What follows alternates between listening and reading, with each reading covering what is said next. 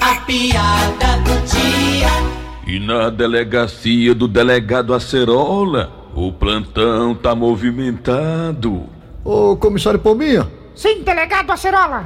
quem é que tá preso aí? Quem é o acusado, hein? É o deputado Prometeu, delegado Acerola. Mas foi ele mesmo que praticou o delito? Delegado, o deputado Prometeu tá dizendo que não fez nada. Ah, pois então pode soltar o homem. Mas por que, delegado Acerola? É porque ele tá dizendo a verdade. Eles nunca fazem nada.